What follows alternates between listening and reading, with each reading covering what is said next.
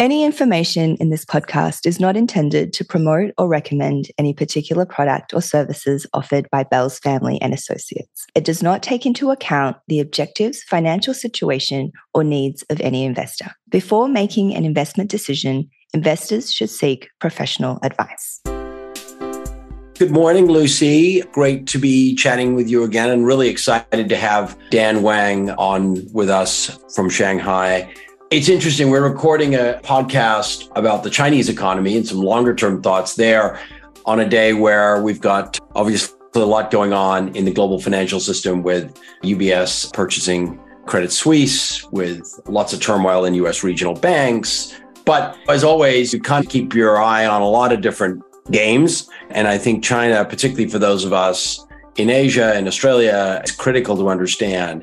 And I'm particularly excited to speak to Dan because she, in our prior conversation, has a view very different to mine and probably much better informed than mine. So I'm going to ask all the hard, though polite, questions to give us some context for China through the balance of 2023. Thank you, Gavin. Good morning, everyone, and welcome to this week's Tomorrow's News. In this season of our podcast, we are bringing regular expert guests to share with our communities their perspectives on the global market. And today we do have the pleasure of inviting Dr. Dan Wang on the show with us. Dan is the chief economist at Hang Seng Bank China, based in Shanghai. She holds a PhD in economics from the University of Washington with a focus on macroeconomics, environmental economics, and econometrics. Her postdoc was with the Chinese Academy of Sciences in Agriculture, and you may have seen her being regularly quoted in international media, and she writes regular columns for media, including Financial Times China, Pengpai, which is the paper, and before Hang Seng Bank, Dan was previously an analyst at the Economist Intelligence Unit in Beijing. So I think a lot of interesting perspectives that she will be able to bring from both China and the US and the global markets. Looking forward to the discussion. Thank you so much, Lucy and Dan. Such a pleasure to have you on today. Let me first ask you, because you operate in the global economy, what are people saying, including economists like yourself, around issues in the US and European financial system? Is it of concern? What's the context that you have or you're hearing? Hello, Gavin. Thanks for having me. Over the weekend, we did see a lot of interesting discussion in Chinese state media and among the financial industry here. But overall, the bank failure in the US or in Europe doesn't really occupy the daily conversations of the Chinese. If you're not working in the financial industry, it's not a big deal. People thought it's kind of like a novelty. But for people like me who track China's macroeconomic situation very closely, it does ring a bell about how everything has started to get into a panic mode very quickly after the 2008 financial crisis. So this time, the situation is not nearly that bad. But we did see the central bank in China, which we call the PBOC, lower the required reserve ratio very unexpectedly. That is partially the response to the financial surprise from abroad. So that is basically a signal saying that we're prepared to inject more liquidity in the system. We have the confidence to maintain stability here within China. That's interesting. I think part of the problem is that we probably all spend too much time on Twitter, so we think everybody cares. But I can tell you from my own conversations, even here this morning with somebody who's one of the wealthiest people around, he was like, is this regional bank thing a big deal or something to be concerned about? I was like, wow, okay, I guess not everybody cares as much as I do. Anyway, let's just go back. You interestingly mentioned that cut in the reserve ratio. I was going to bring that up with you. And when we talked previously, you said the PBOC is going to be pretty doctrinaire around stimulus. What's the term? I saw it used somewhere, and you know this one. They won't engage in flood irrigation. I love that term. It probably translates better. It's probably a Chinese version that sounds more natural than that. But do you see this as slightly stimulative, as providing more capital out into the economy, or do you see this as a very tepid move? How should we read that cut? The short answer is no, this is not a stimulus, and the monetary stance in China remains as conservative as before, if not more. Because during the most recent NPC meeting, that is an annual political meeting that sets the economic agenda, this year is also different because it's the every 10-year turnover of the top leadership. One surprise that we had this year was that Yi Gang, the previous central bank governor, retained his job, which surprised everyone in the market. Nobody expected him to stay for this long. For him to take this position, it simply shows the policy continuity concern. The central government, President Xi, he wants to prioritize financial stability to a great extent, because obviously to prevent any further threat from the US is a top concern on his agenda. So to ask the central bank to do whatever it takes to maintain that stability is quite crucial. Based on past 2 years' experience, lowering the required reserve ratio did nothing to stimulate growth. It at most provided some liquidity to the banking system. On the daily operation, this doesn't change much on how easy the private sector can borrow from the bank. It certainly doesn't stimulate consumption either. So I would say the monetary policy is still very, very tight in China. It's a great point. It's interesting because I was looking at the recent January, February data. And perhaps before I go there, let me ask you a sort of a high-level question about this data, because I've worked in Asia and in markets, and the general view was the Chinese data can't be relied on. It's all made up. It's whatever they want it to be per quarter. Basically can't base anything in terms of future assessments on the data itself.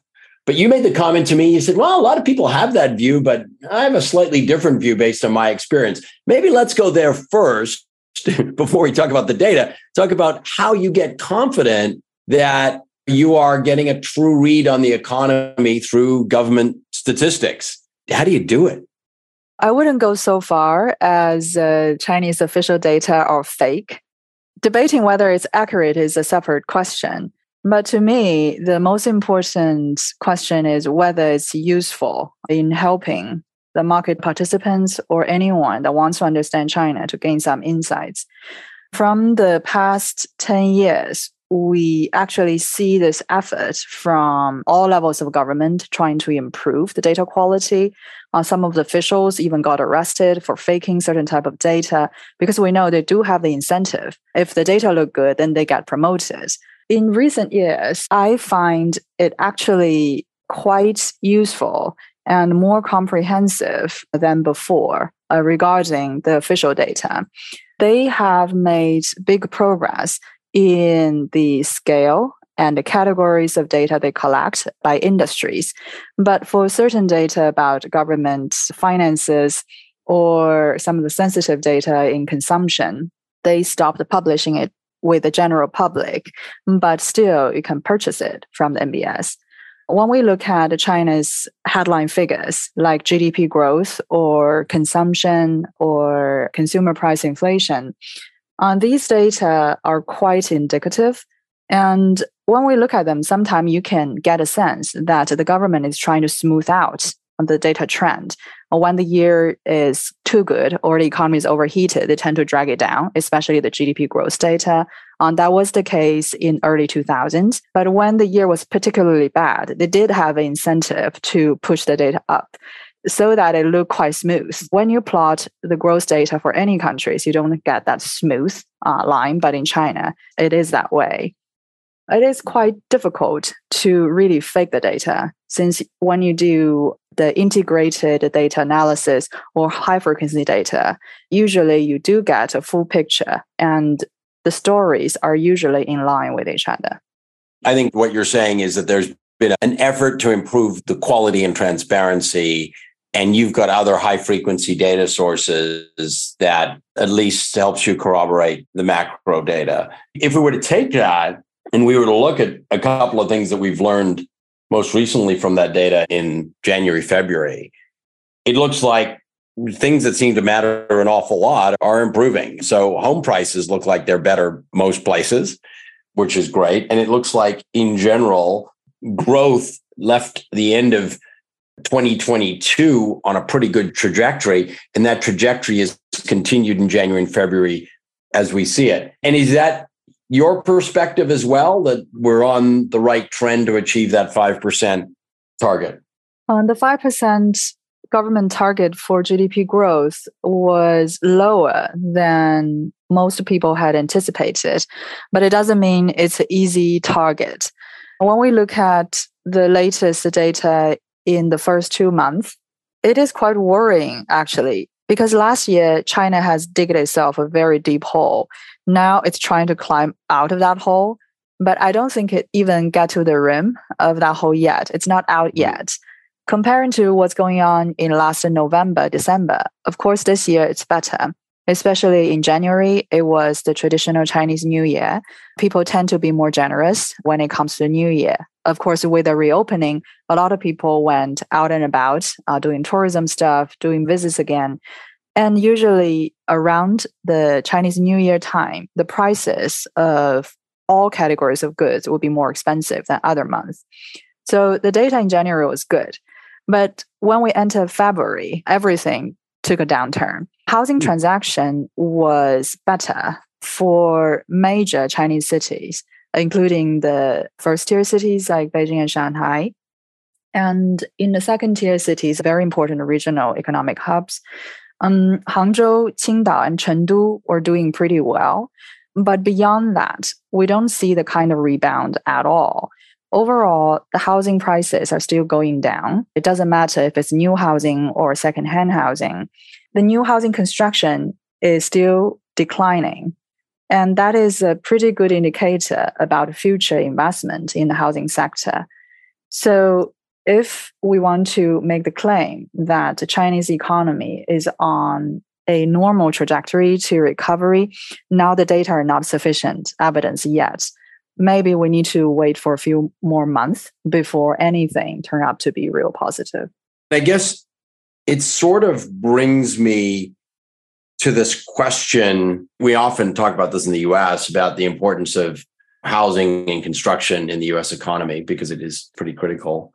But looking at the Chinese economy, we've got a bunch of different things going on. And I guess the first place we stop off is to just sort of talk about this sort of consumption-driven economy that I think ideally would replace, to some extent, the export-driven economy that China has had for its last 20-plus years of growth. Are you seeing evidence that the consumer is doing its bit to lift their game and spend and so forth coming out of COVID? And I guess you got to adjust for Chinese New Year and so forth, as you've just talked about. Before COVID, China was a consumer-driven economy.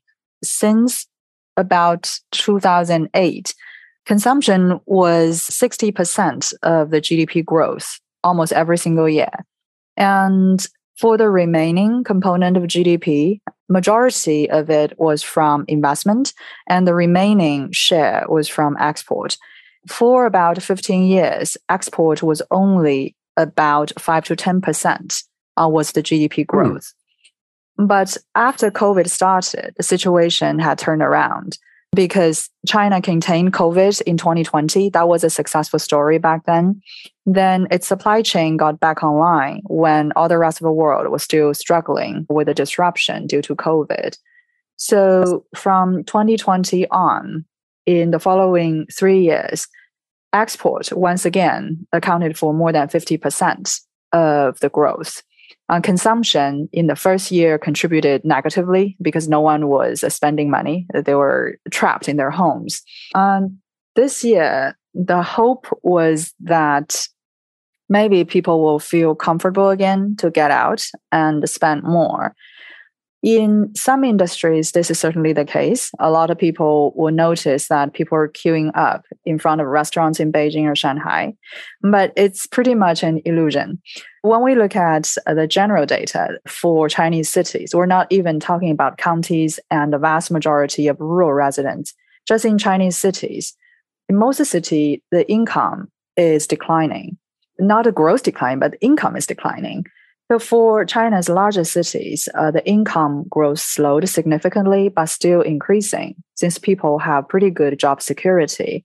And a lot of people still can afford to eat outside. Their consumption is not dependent that much on the general economic situation. But we know that consumption is a function of income. When you see that people are worried about their future income or even whether they can keep their jobs, then of course they will become more conservative. And it's also reflected in the unprecedented high level of household savings in Chinese banks. Last year, it was 80% higher than the year before. And this year, in the first 2 months, the number is just as high as last year. It has shown some pretty worrying trend that Chinese consumers are just waiting. They're waiting for real signals, the warming up of the economy, and people are not splurging. So it seems like we still hang a little bit on the edge in terms of consumer behavior. Do you worry? I see a lot of commentators talking about the high levels of consumer debt, particularly amongst younger consumers and various fintechs and sort of digital platforms that have allowed a lot of borrowing. Do you worry that that has a bit of an overhang in that people need to get their balance sheets healthy before they can spend again, or is that oversold? There is a big concern about the rising debts in Chinese families, because for the older generations, people in China tend not to borrow. They did not behave like the American consumers that people live paycheck by paycheck. But Chinese consumers, they tend to save way more. Even now, when we look at the saving behavior for migrant workers, they still save up to about 1 year's expense. So even if they don't have a job for a year, they could live off their savings. But for the younger generation, this is no longer true, especially with the development of fintech. People right after they graduate from college tend to borrow a lot more than the previous generations.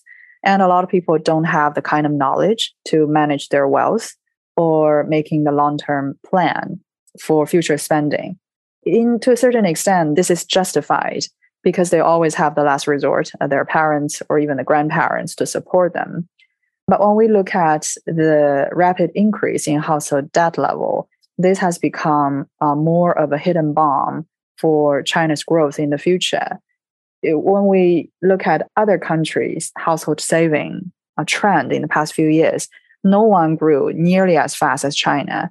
Basically, the 10 years before COVID started, China's household debt as a percentage of GDP increased by 35 percentage points. And during the COVID years, the household debt to GDP stayed steady at 62%, but still it's quite high compared to what we saw 10 years ago. So now the effort is that the government will want to make sure that there's enough social safety net to help families, but the fiscal situation is pretty tight for the low-income families to get the kind of help they need.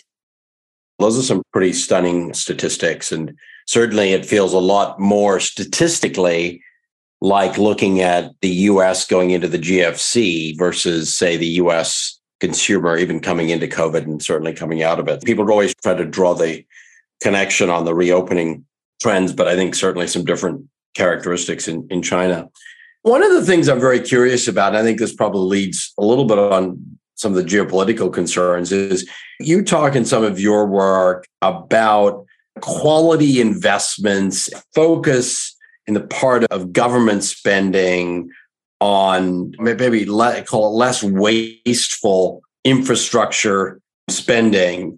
How do you see that getting executed and what the implications are? Because it would seem to me that this has been a little bit of a challenge for Chinese government spending And perhaps there's a new discipline in a positive way, and it's something we should pay attention to. In this year's NPC meeting, one major task is to contain the local government debt crisis. And when we look at the absolute amount of the local government debt, it's in explicit term, it's 35 trillion RMB.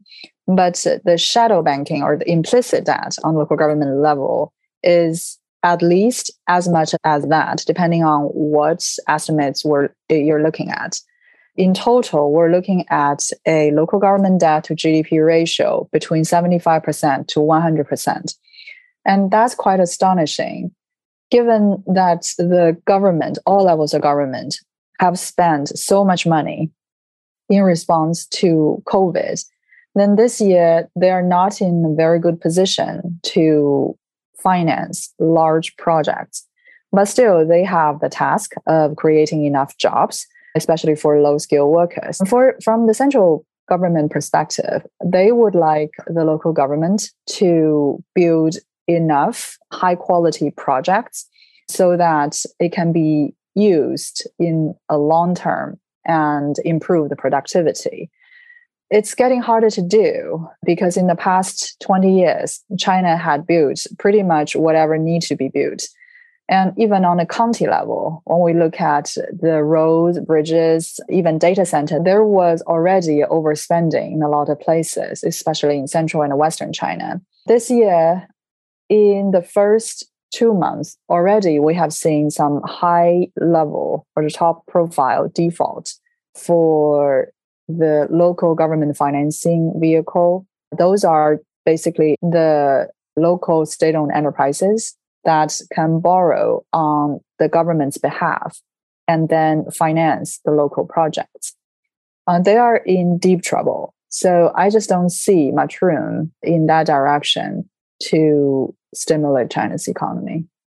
Aren't local governments the primary vendors of capital, if you will, into that sort of infrastructure investment layer?